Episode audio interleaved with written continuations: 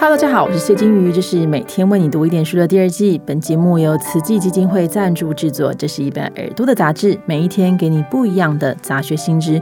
每天为你读一点书，开播至今已经超过一百集了。前阵子我朋友说，你要讲什么主题就会遇到什么事，哎，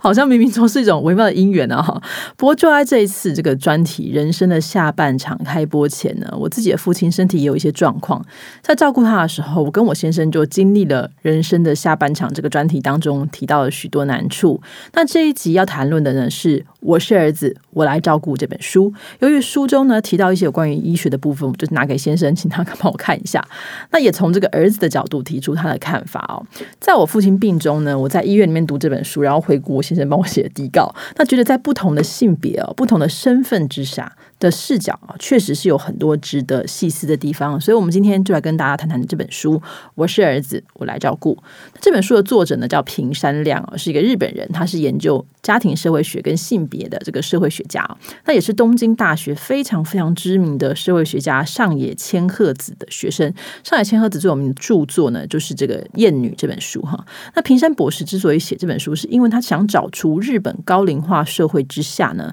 对于老人长照的一些问题。尤其目前对于高龄社会还有老人长照，其实已经有很多研究了。可是平山亮就注意到，有某一个参与照护的族群，并没有获得关注啊，就是儿子照护者。为什么呢？那是因为传统的日本社会，或者说大部分的各国社会，甚至包括台湾呢在内，照护老人通常都是女性的工作。那不论这个女性是他的配偶、是他的女儿，还是媳妇或其他人，那在日本，平山先生其实注意到近几十年来，儿子照护者是越来越多，而且在压力之下不堪负荷，造成崩溃，然后虐待老人这些问题的男性照护者也不少。因此。好像你是儿子，你照顾老人就有可能去虐待老人，就变成污名化了。但这样当然很不公平嘛。那虽然目前儿子照护者呢，在这个整个照护的比例来说算是比较低的，可随着社会变迁，日本的传统分工其实慢慢被打破。儿子照护者这个族群呢，从一九七七年的二点四 percent 到二零一零年已经成长到十二 percent，所以其实你知道已经成长了六倍这么多。那相信这十年肯定是还在继续的嘛。所以这本书呢，其实就是平山先生。他访谈这二十八个儿子照护者之后，深度访谈之后的结果，那谈到他们为什么会成为照护者，照顾的时候遇到了什么问题，跟他们怎么样去面对这些问题，尤其是从这社会心理学的角度去提出的一个观察报告啊。那在讨论儿子照护者这个问题之前，我们必须要讨论的是说，为什么会有儿子照顾呢？那一方面是这个，除了是男女传统这个分工打破之外，近年来日本其实也跟台湾一样，结婚率啊生生育率都。急速的下降，那就比较有可能是老人是由单身的小孩来照顾。但是在平山亮的访谈当中，还发现一点很重要，就是当儿子决定要接下这个照护的工作的时候，大部分的原因都在于责任。哦，责任这个字非常非常重要。有的是因为就是独生子嘛，哈。那另外有一些是说你是长子，所以从小就被预期说要承担比较多的责任，或者是说他虽然不是长子，可是他在兄弟姐妹当中他继承了比较多的家产，或者他继承了家业，所以你基本上你可以说他们都有个心态，就是我我不顾谁来顾这样的责任感，哈，然后投入了照护的工作。可是实际上投入照护之后，这些儿子们会遇到什么样的问题呢？那一个最重要问题还是于在于传统哦。那日本的传统对于男女分工这件事情，其实是确实还是蛮深重。女性呢就被预期说你要以后要嫁人嘛，哈，要成为主妇，所以你从小就要学会做家事，学会照顾别人。长大之后就要夫家，成为别人的妻子，贤妻良母这样子。可是男性不需要，你不需要去学会这些家事技能，可是你必须要认真工作，将来你要支持你的家庭。那在平山亮访谈的这些儿子照护者当中，绝大多数的人都是受这样的教育观念长大的。所以照顾起来就很辛苦，因为从来没有学过。那除了这做家事啊、照顾工作这个困扰之外，还有部分就是心理跟这个经济上的调试必须考虑哦。心理层面来说。他们要接受父母已经变老了哈，从过去这个照顾自己长大，然后家事非常非常拿手、非常精明能干的人，变成一个事事都要我来协助的一个人哈，是对很多的儿子来说，这是非常难以接受的事。那还有一部分说，如果儿子照顾父亲，可能因为都是男性哦，还比较能够接受。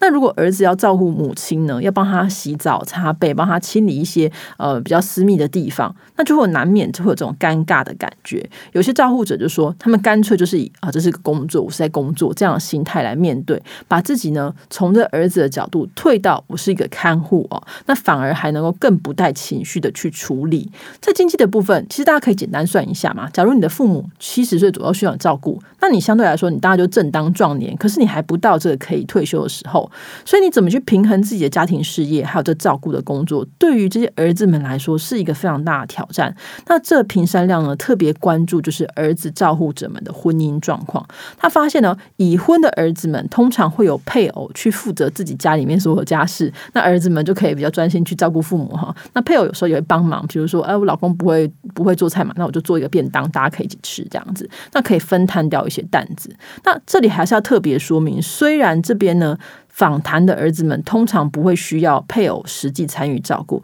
但是在日本由媳妇担任照顾者的比例其实非常高，只是这本书里面没有讨论这部分哈。但是相对来说，单身怎么办？单身的儿子们呢，如果没有配偶协助，就真的很辛苦。他们也说也会期待，就是手足可以帮忙嘛，弟弟哥哥呃兄弟姐妹可以来协助。可是因为文化上的关系，儿子照顾者会认为说。哦，我姐妹们已经结婚了，他们就是外人了，我们不应该去打扰他，不应该去给他造成的困扰。那也有可能，这个姐妹们都是家事老手啊，就会跟他说：“哎，你这没有擦好啊，这没有做好。”就会时时的插手，那也会让这些儿子们感到不满。同时呢，他们因为专心照顾父母。相对来说，就必须要牺牲自己的事业。在同才当中，就会觉得说我是个没有用的人。别人都已经当总经理啊，当这种大老板了，结果我在这边当这个看护，就感到自卑哈。而且也因为大部分的朋友，其实很多人不会去理解这个照顾的辛苦，那就让他们觉得。孤单而无助哈，这本呢，我是儿子，我来照顾的描述的地方其实是日本。虽然文化上跟我们很多地方很相近，可是一些地方还是会有些微的差异啦。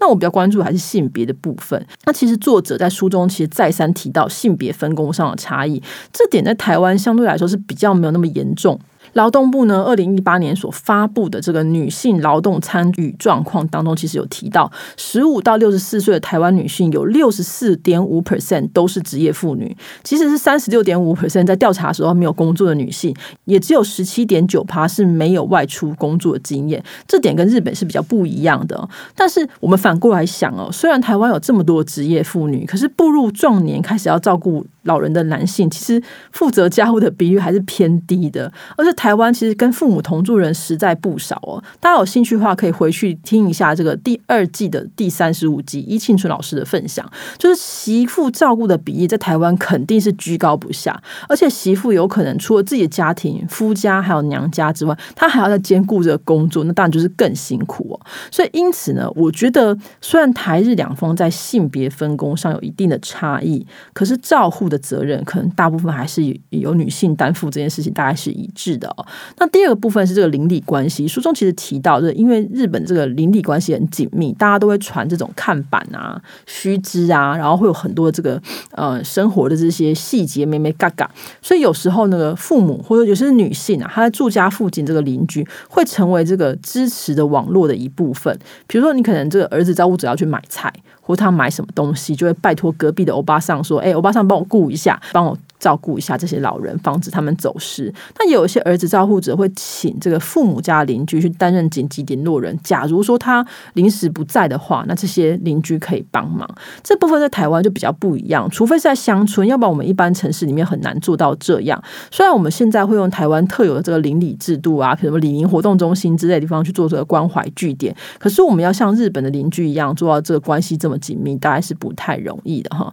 所以整体来说，我觉得这本我是。儿子我来照顾，可以说是一本，就你大概步入四十岁的男性，我觉得你都应该看一下。那你不管你是不是有这个其他的手足，或是你的配偶可以分摊这个照护的工作，我觉得建立父母已经老迈了，可能需要照顾的心理准备是非常重要的。那在书中其实也提到，几乎没有任何一个儿子照护者是做好准备才面对。照护工作，很多人是这个猝不及防，突然就父母倒下了，然后你没办法，那只好赶快塞进去这个照护工作当中，然后左支右左，整个人非常非常的狼狈哈。我们其实没有办法预知什么时候要开始照顾我们的父母或是我们的亲人，可是我们可能必须要理解，就是那一天。终究是会到来的哈。这也是我们整个专题当中一直要不停的提醒大家的一点，就是老年社会这件事情是迫在眉睫，每一个人都需要去思考这个问题。你不能说它就是个房间里大象嘛，大家都知道它存在，这是我们不要去讲。但是每一个人都做好这样的准备，我们去理解死亡，去理解老化对于整个社会造成的问题。那我们去思考人如何去提升生命的这个品质、生活的品质。你不一定要去追求长生不老，可是你要追求的是活得要有这个尊严，活得要好哈。那所以大家有兴趣的话，可以读一读这个平山亮的《我是儿子，我来照顾》，由台湾商务印书馆出版，可以再参考看看。那这一集呢，是由黄建阳医师协助制作。我们今天分享就到这边啦，拜拜。